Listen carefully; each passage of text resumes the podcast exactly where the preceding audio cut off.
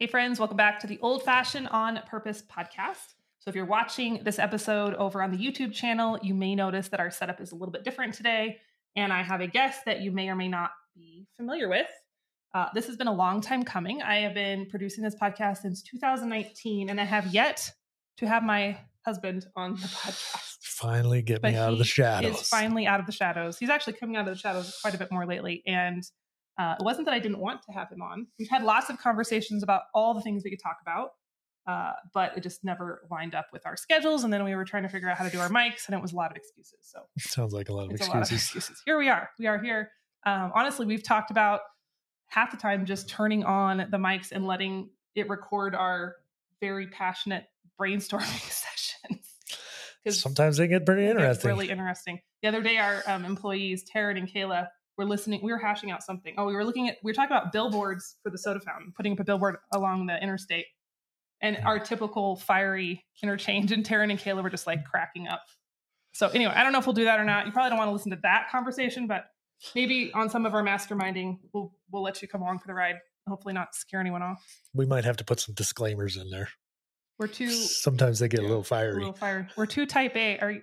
You're type A. Are you type A? yeah. Okay. You don't know? Well, I mean, I do, but I, would you been call yourself as type A? I Oh, never heard you call you. Okay. We're both type A. So sometimes. Sometimes it works really well. Anyway, today's topic is a topic that was submitted by a follower over on Instagram. Uh, a few weeks ago, I asked what you guys wanted to hear me talk about on the podcast. This one came up, and this is such a good topic. I didn't want to just stick it in the Q&A episode I did a few weeks back. I wanted to dedicate a whole episode to it. And I thought this was a great one to have Christian uh, share around as well. And that is what do you do when your spouse isn't into homesteading?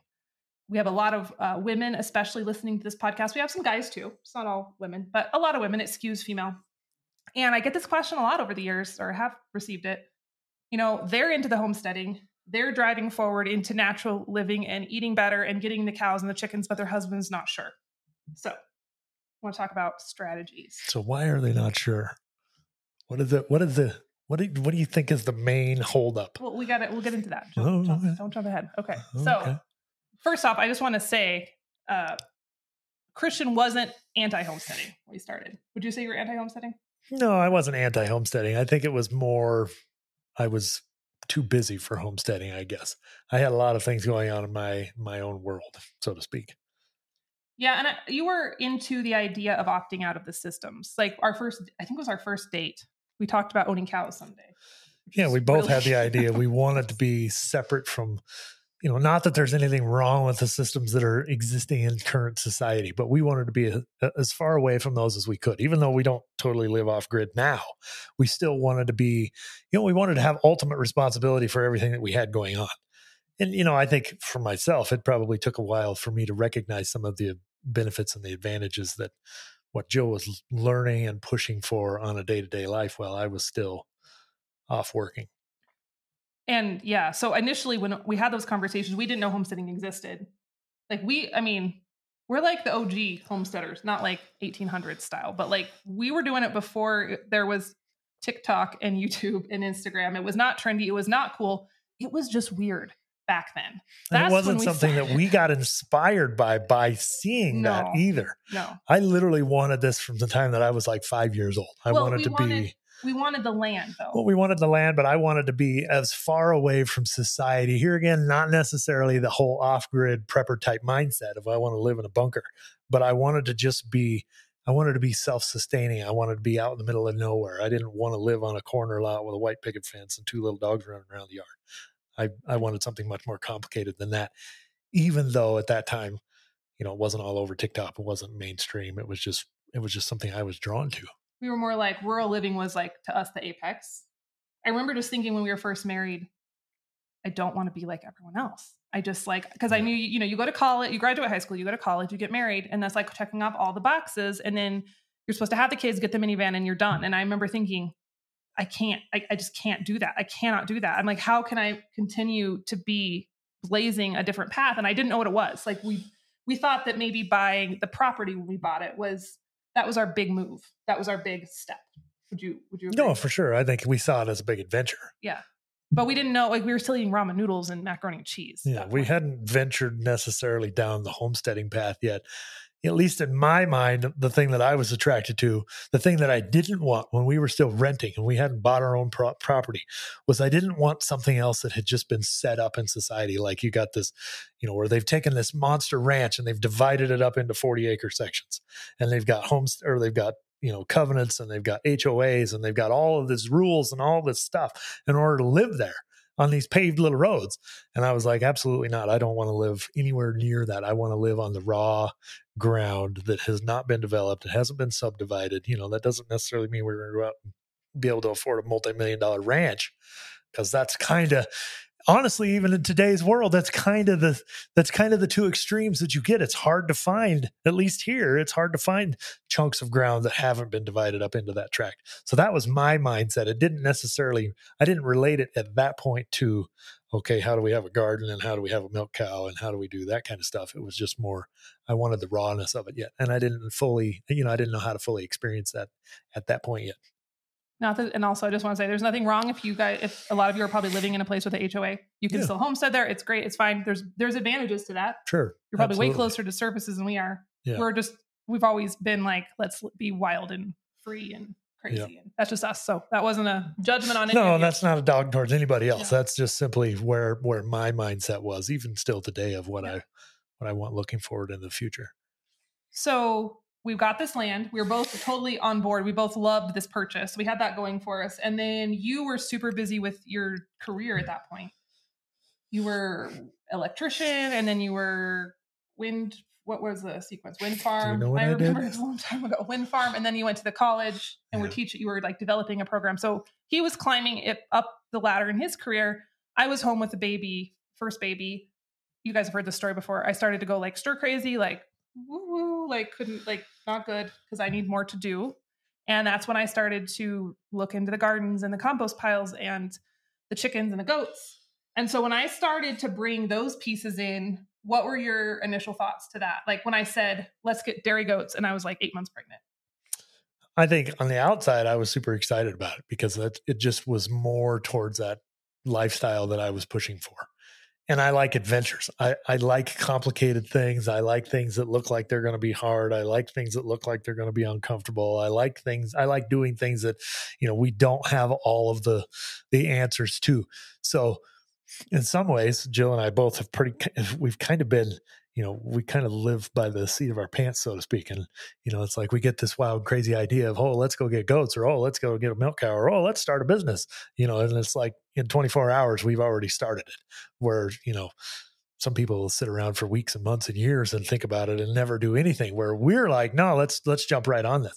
So i think initially my reaction was yeah let's do it but then you know i probably had a little bit of hesitation from the standpoint of going you know i'm already working 14 or 16 hours a day so i hope you don't think i'm going to milk these goats I think we had that conversation. I think I was all about it. But and I, Yeah. even, I wasn't even afraid of like drinking the goat milk or any of that. I wasn't turning up my nose, but I'm like, okay, this is cool. It can be your thing. And Well, We and, went from yeah. there. And that's I think maybe is different with our story than maybe someone who's struggling with this in their own relationship.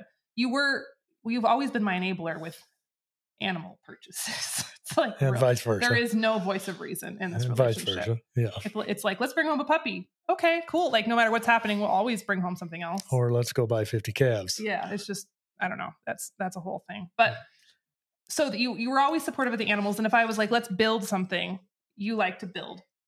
So mm. that's an easy sell. I think for me in those early years, though, kind of what you said, yes, yes, yes to all the things. You built me a garden fence, you rode to till the garden, but then I was kind of on my own with that. And I, I mean, you would till the garden, you you would get it set up, and then I you wouldn't step foot in the garden for like to the next year. Yeah. And what was kind of, I know you were really busy with your career because it was really time consuming at that point. Where was your mind at as I was getting more and more entrenched in this lifestyle? You know, I was trying to get rid of all the processed foods, eat completely organic, grow everything, make everything. I know some of those parts you weren't quite as excited about once we got into that stage. Like certain foods, you, I think you struggled with. Well, to be fair, some of it wasn't very good. Mm, Maybe. um what were you what was you what was going on in your mind when i was like full on homestead lady and you were still in town working? I think initially I was still when I was still heavy duty in the construction world before I had quit my job and come home, so to speak. You know, so we're talking eight, ten years ago. Um, I was concentrating at that point on how do I climb the career ladder in the field that I'm in. I'm an electrician, so I wanted to figure out how do you know I want to be the best electrician that I can be. I want to be a foreman. I want to run bigger jobs. I you know, there again, my my professional life wasn't really any different than my personal life. I wanted the bigger, more complicated stuff. I was my happiest when I was completely buried at work. So I think eh, to a certain degree, I probably had this mindset of, okay, this homesteading thing, whatever that is, is kind of Jill's thing. She's going to do that with the kids. It keeps her happy and keeps her mind going. But away from that, you know, that's not really my thing. I hadn't, it wasn't that I wasn't supportive. And like, you know, I, I know I was enable, I know I was an enabler, in fact, making things more complicated just because we both like that. But at the end of the day, it wasn't like, okay, yeah, let's great, let's start a garden and I'll be out there every single day helping you in the garden. You know, I'd come home after 14 hours a day and be like, nah, cool. I, I don't need to be, I don't need to see the garden. Or, you know, maybe on a, a Sunday, I would be like, hey, uh, I would like to have a nap. But Jill's got this like laundry list of things that need to be done and fences that need to be built and corrals that need to be built and greenhouses and, you know, all this stuff that I'm like, whoa, whoa, whoa, wait a minute. Like, I need a day off. So I'm sure to a certain degree, this could have been, this could have come across in Jill's mind and in her world, like I wasn't totally supporting her. You know, this was her dream, you know, and where am I providing the rest of the foundation? Sure, I enable you to go get this stuff, but then I don't help build the infrastructure that supports all of that.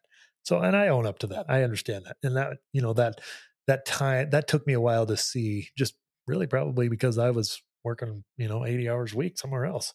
Yeah.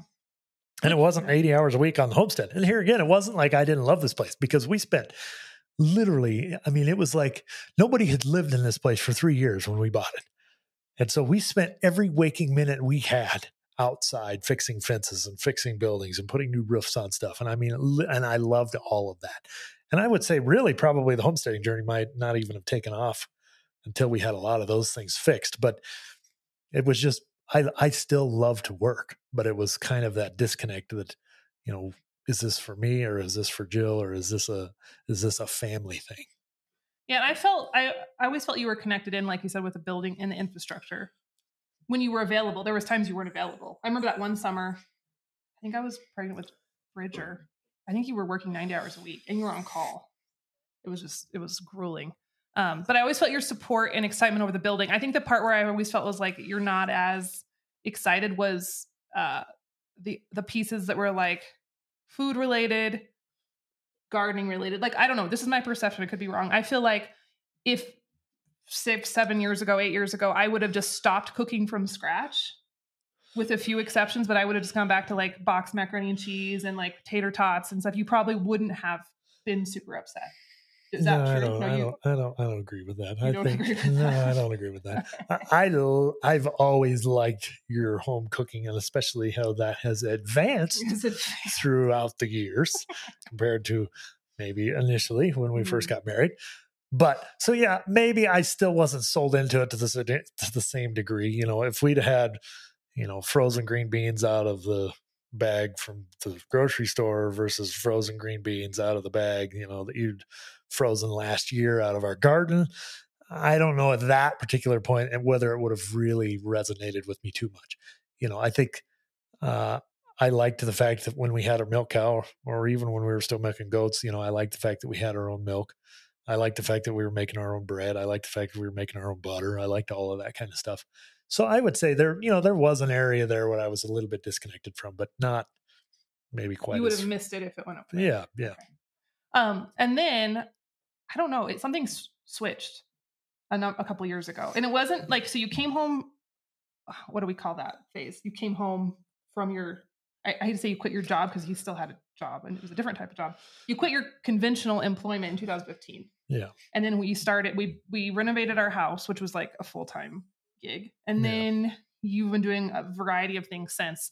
And it wasn't right after you came home, but it, it was like probably uh, three years ago maybe a little Yeah, more. Yeah, I would say probably three or four years. I think something switched and it went from me conceptualizing, let's build this chicken tractor, let's do this, let's make the garden bigger, to you started coming up with those ideas. And you're like, let's get more meat chickens. What if we try this? What if we cure our own hams? Like, what changed?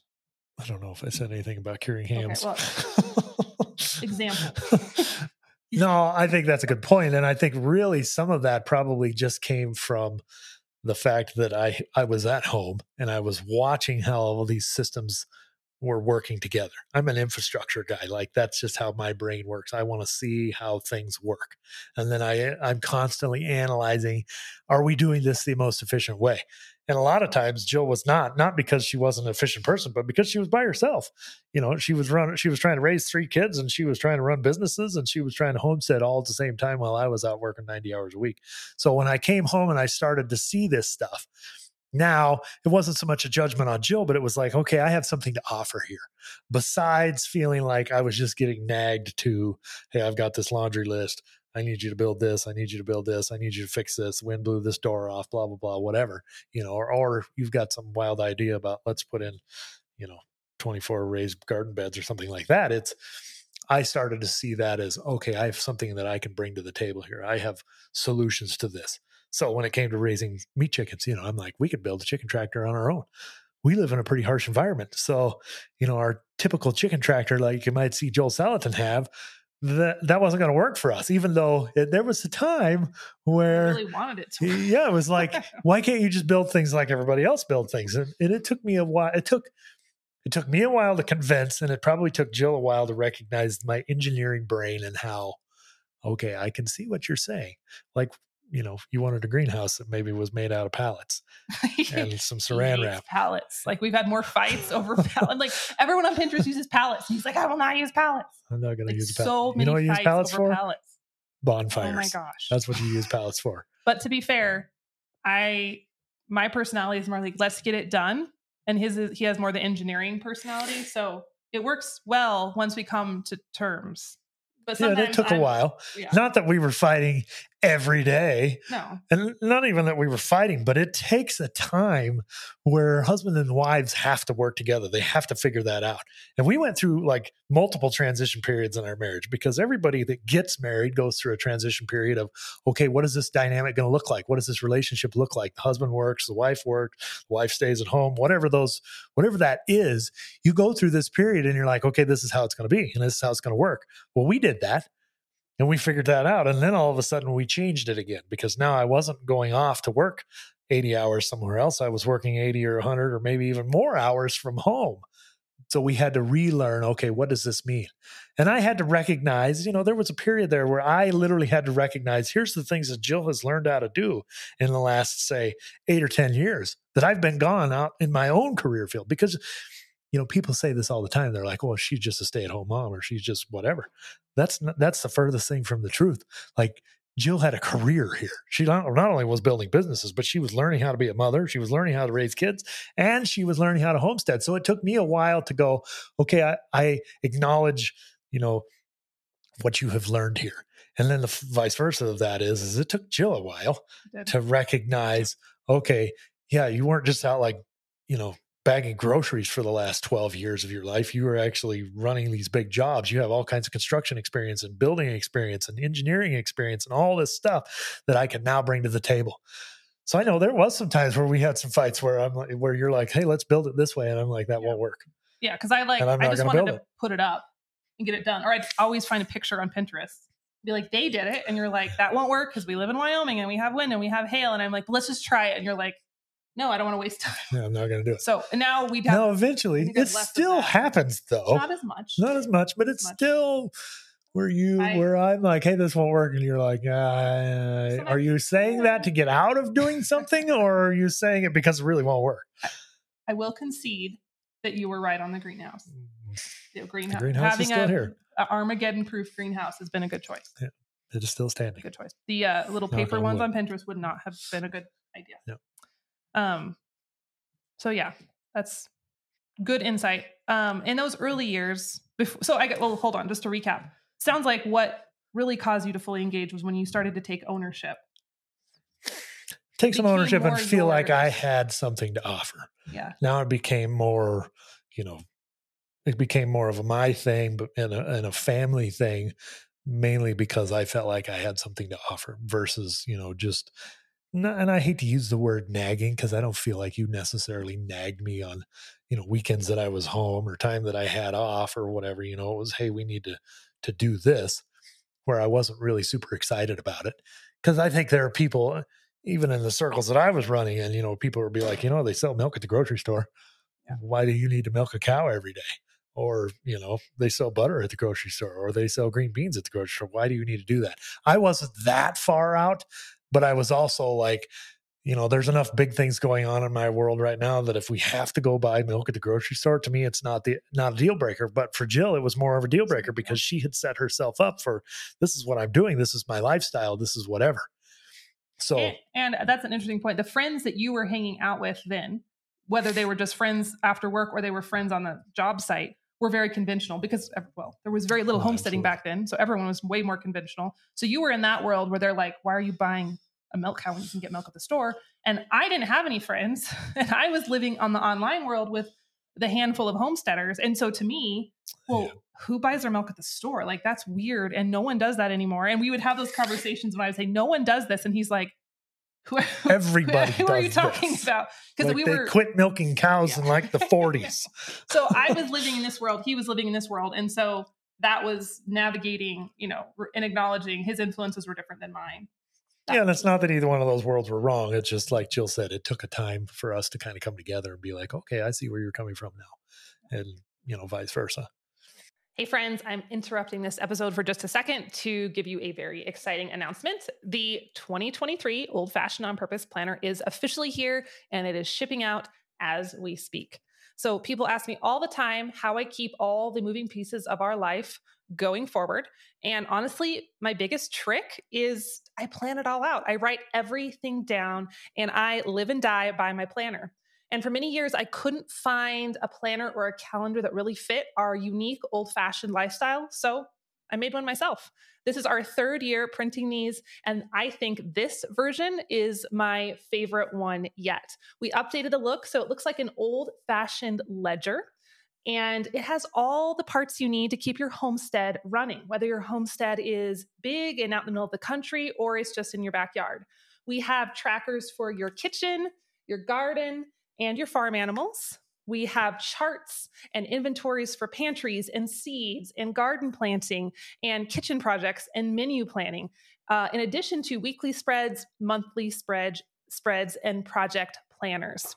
So it's way too much to tell you about in the middle of a podcast episode. So head on over to prairieplanner.com for all the details and a sneak peek of the inside. Plus, we have sold out every single year with these. So do not wait to grab your own uh, you can place your order over at prairieplanner.com. So happy planning, my friends. And now back to our episode. What did I do in those early years before you started really taking ownership and it was your own? There's two parts of this question. What did I do that made you feel pushed away from the homesteading lifestyle or what I was interested in? And what did I do that made you feel more friendly towards it? I would say probably the main thing that made me feel, you know, that was that attracted me to it was when I had something to offer. There again, it's hey, we want to build a greenhouse. You know, how do we get this done? What's it going to cost? What's it going to, you know, you finally recognizing, maybe not even finally, but you recognizing that okay, that you've got some building experience, and if you if anybody's going to build a greenhouse in Wyoming it's going to last, you probably could figure out how to do that. So I think once you kind of inadvertently kind of came around the bend, so to speak, of okay, how do I approach Christian and figure out let's capitalize on the knowledge that he has so that he has some buy-in on this and he can bring something to the table. And then once I adopted this idea, oh, okay, once we decided we're going to spend this much money, we're going to build this greenhouse. Now, once I'm in there every day building it, now it's easier for me to get excited behind, well, we could do this and we could do this and we could grow that. You know, now I want to go see other greenhouses. I want to tour other people. I want to see what other people have built. I, you know, I want to, I want to start learning how do we do a greenhouse management system, which I'm working on right now. How do we put geothermal in? How do we do all this stuff that I got excited about where you didn't necessarily have to be like taking the lead on how do we make this work, so to speak. So I would say that that was the main thing. Probably the thing that scared me or that pushed me away. Um, I don't know, really. Probably if I felt like I didn't have buy-in, you know, if I felt like, hey, I want you to build this, but I want you to build it in in my way, or I Mhm. want you to build me a chicken tractor out of pallets, you know, because Pinterest did it, and I think it'll look cool. Then I'm probably like, yeah, I'm not in now. Now I'm not excited about it at all. You know, that was Yeah. probably the thing that the, that was probably our biggest uh, hurdle that we overcame was coming together and figuring out how are we going to build things what are they going to look like. Because i have a very different brain in building things than jill. Jill wants things done. You know she's she she likes things that look nice but she just wants it done where i'm way more ocd I, I want it done but i want it done right. I want it done as best that it can be built. I want it and and my specialty is really doing things that other people can't do.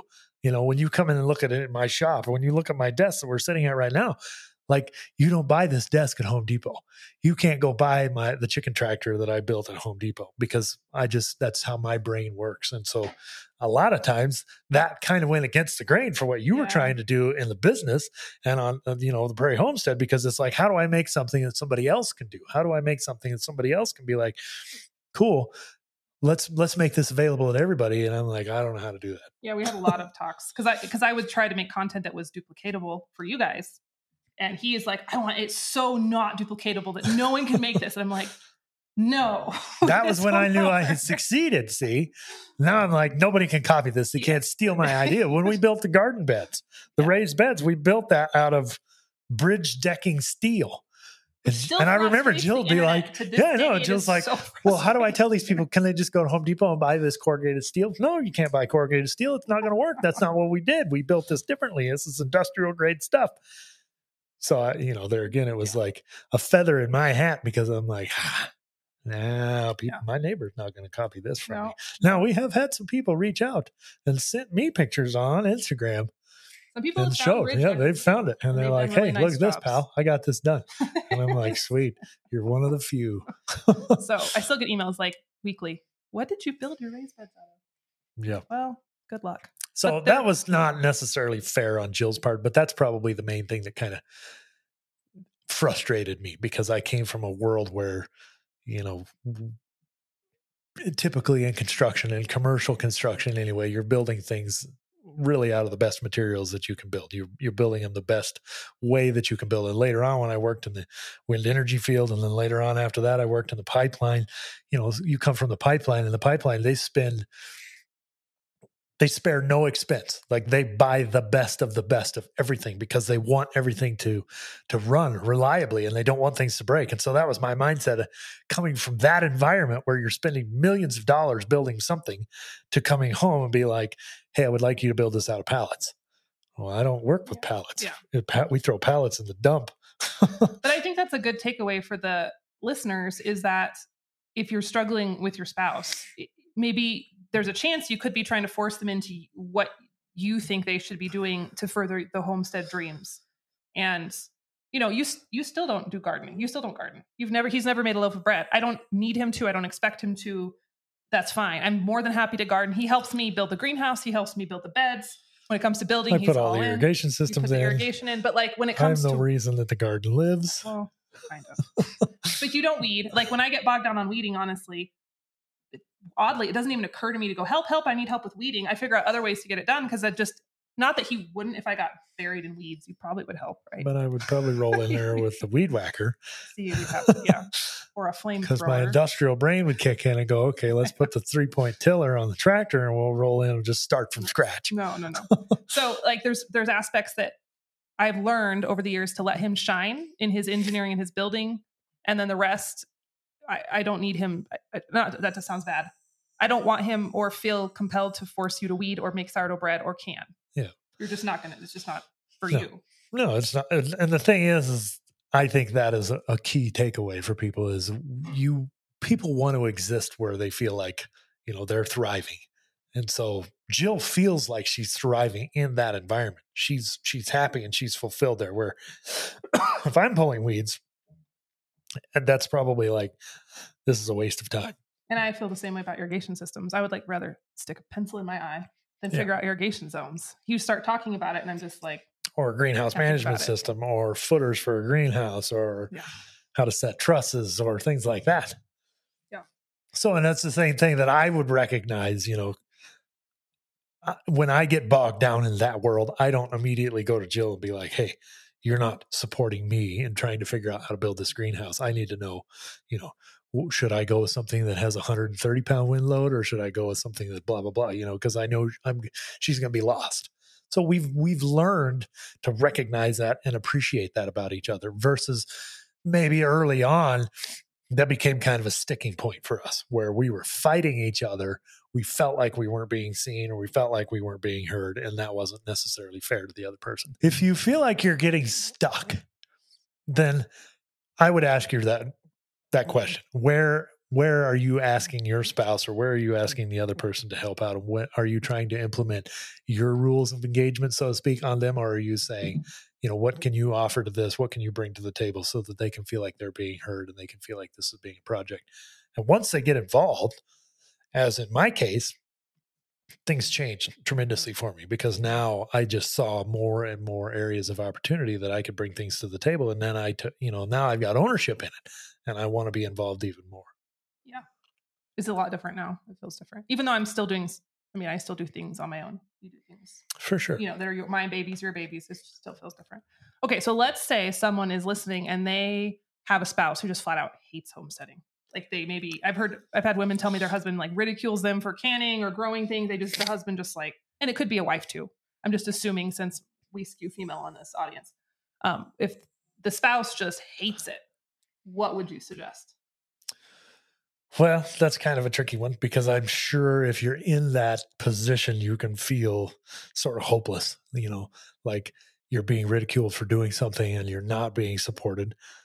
Again, that's a little bit of a challenge because I don't feel like I was ever in that boat. You know, I don't feel like Jill was ever in that boat. But I think the important thing would be to stick with your why. Why are you doing this? If this is important to you and you understand why you're doing it, then keep doing that. Yeah. and I think that Well, thank you. I'm dying. um what was I gonna say? I think the main thing is is that you you've got to tie it to your why. You've got to know why you're doing it, and that why. And I guarantee it. Maybe even Jill went through this period of little bit where I was totally absent. You know, there there was a time when I wasn't the best husband in the world, but she knew and she was stubborn enough and she had enough stick to it enough that she that it was tied to her internal why of this is why I'm doing this. I'm not doing this. She was not doing this because it was a family thing for her. She wasn't doing it because it was a you know, she was doing it for me. At the end of the day, she might have wanted to provide a entirely home cooked, home prepared, you know, every ingredient came from our place uh, recipe or meal, but that didn't have to happen for everybody else's satisfaction. It didn't have to happen for everybody else's fulfillment in order for her to be fulfilled from that. And I know there was times where she would take pictures and post them online, probably like 10 or 15 years ago. You know, I'd still remember when it was like a slab of roast beef with gravy and potatoes and some green beans, and everything came from our place. And she was like walking on cloud nine. And I was proud of it. I remember I remember even back then showing my coworkers and being like, look, we grew every one of these ingredients. They came off of our place. We raised that cow. We butchered this steer. I think it was a steer that we butchered ourselves. was our first year. So, It was horrible meat. It was absolutely horrible. but yeah, it was like shoe leather. So, But I didn't know how still, to cook it. Anyway, still like she was she was walking on cloud nine and the reason that she was able to do that and stay fulfilled with that is because she understood her why like that was the main thing yeah, and like it sounds bad or maybe selfish, but the truth is, is I was I was doing it for me. My family, my kids benefited, and my husband benefited, uh, and our land benefited. And I, if you would have asked me back then, I would have say, "Oh, I'm doing this for my kids or my family." But really, I was getting a major charge off of doing all of it. Like I needed that in my life at that point. I needed the challenge. I needed the excitement. I needed the learning. Um, and so I just plugged along. And I think so if you're in the boat where you feel like you're totally trapped and you're not supported then i would ask you to take it back to why are you doing this? and recognize that you still have the freedom to push forward and do it regardless of whether people around you are supporting it. Because i know jill went through a period maybe not even for me but from the standpoint of she didn't have any friends she didn't have any family she didn't have anybody who was close by who was supporting her in this adventure. Yeah and i think that was a really valuable lesson and I've ta- I think I talked about this on that other Q&A episode this season, but you must no matter if you want to be successful in anything in your life and I'm not just talking success in monetary terms, you must learn to be your own cheerleader. I see so many people waiting for someone to give them permission or approval and it hamstrings them every single time. You have to stop looking for your mom or your dad or your sister or your best friend or your church group or your mom friends to tell you that what you're doing is okay because most of the time they're not going to. I mean, there has been so many things. I get really like wild eyed about this. There's been so many things we've done that we didn't have support. And it wasn't that our friends and family were like actively throwing rocks at us, but they just weren't excited. And to be fair, maybe they, maybe we looked crazy and we, they shouldn't have been excited, but I didn't need them to be excited. We did it anyway.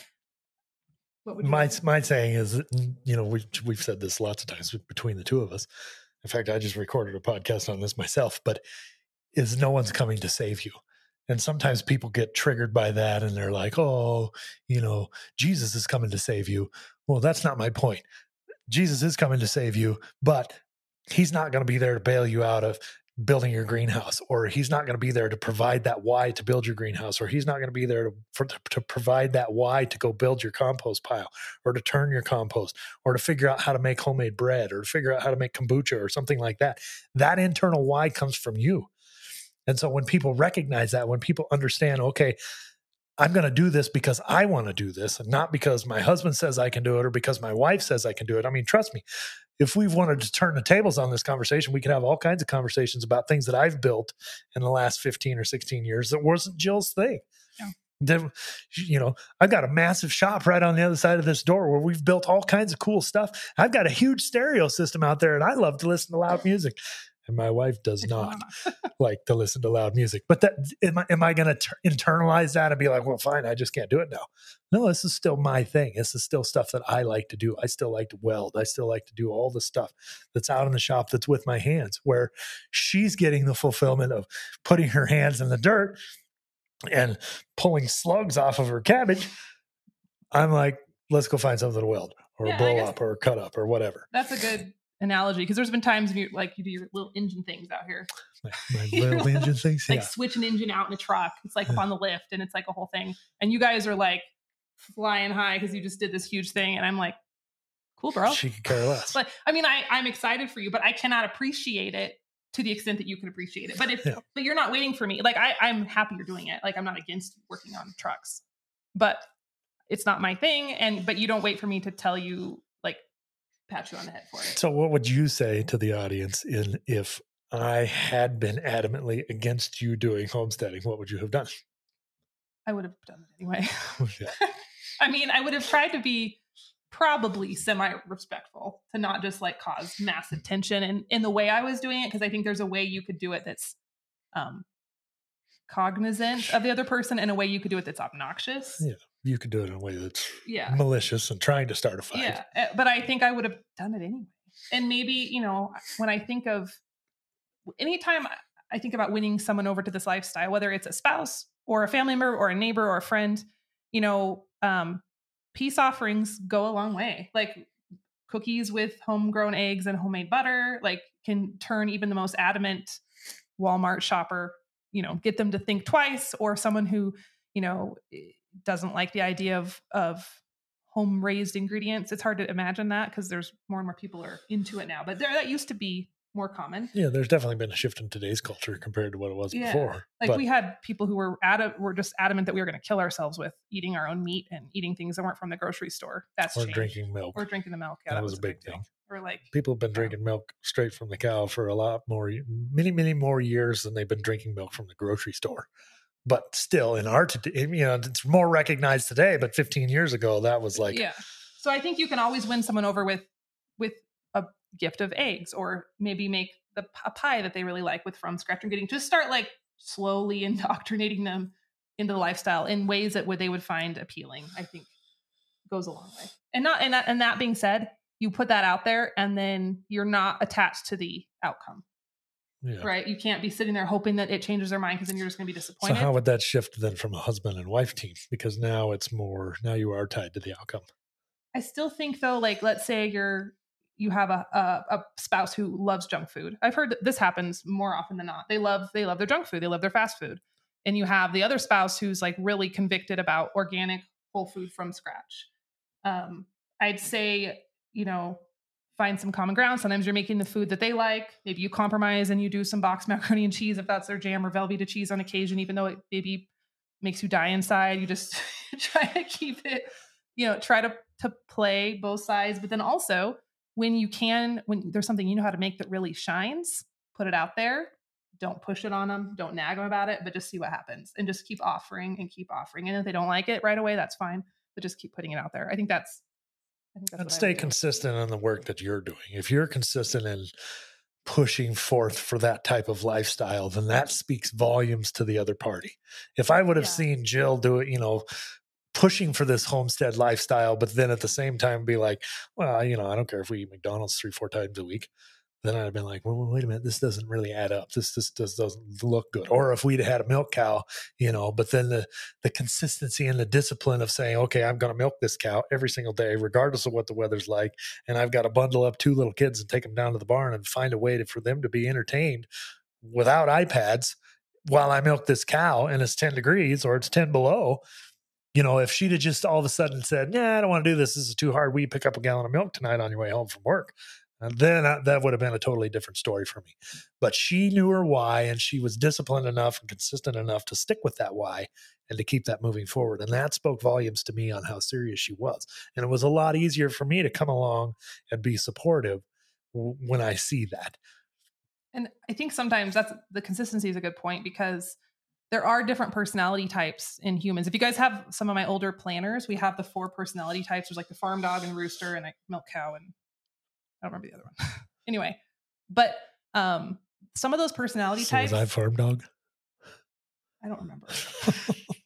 I, I saw I'm on the spot now. I went completely blank on the whole thing. But there's a, a couple personality types that are prone. We call them like the visionaries.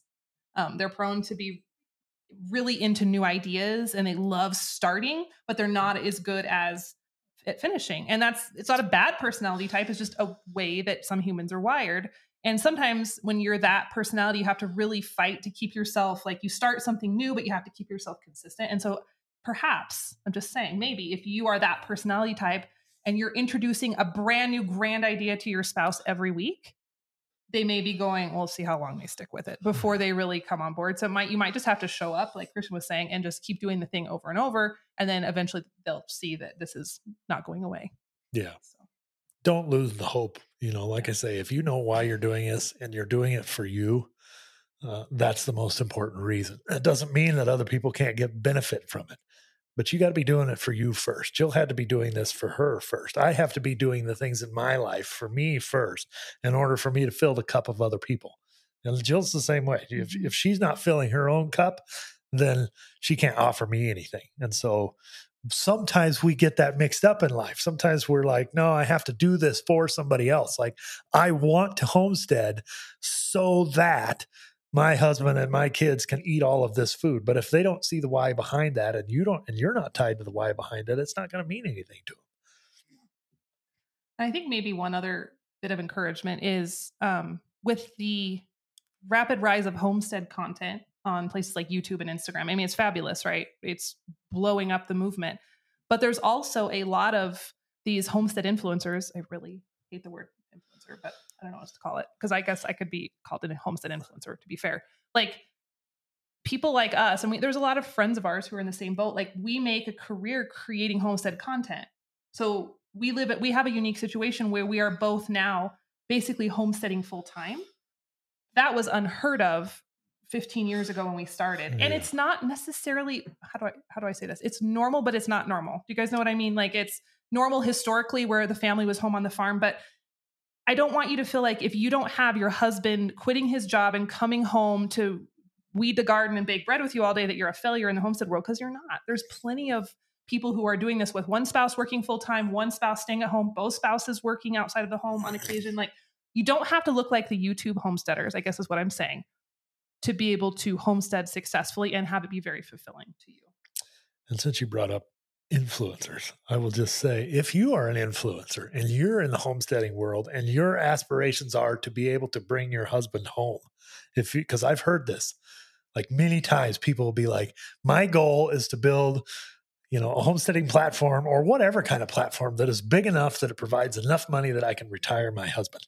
And I would hear people say this 10 or 15 years ago, and it made the hair stand up on the back of my neck. It just, it literally triggered me. And I remember telling Jill, I'm like, do not ever say that to me. Like, that cannot be your goal. That cannot be your why to do what you're doing and build the business that you're trying to build, even though at that particular time, uh, you didn't really recognize it as, hey, this is going to be a business for me. Yeah. It was you know, this was just something that you were doing that was fulfilling to you, even though it was still making you money. But still, I'm like, this is your thing. This is not my thing from the standpoint of, yeah, you're going to retire me because, and I had people t- come to me later on and be like, well, how come you haven't quit your job?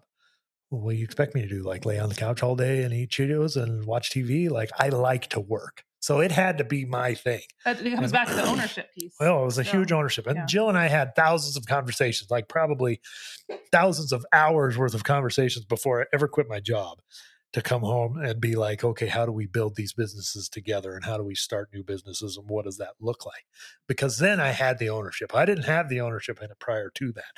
And so I'm just giving you some encouragement to make sure you understand kind of those those boundary lines of what your why is versus what your spouse's why is. Because if you're, you know, you you could say the wrong things that would push them away, that would trigger them even more.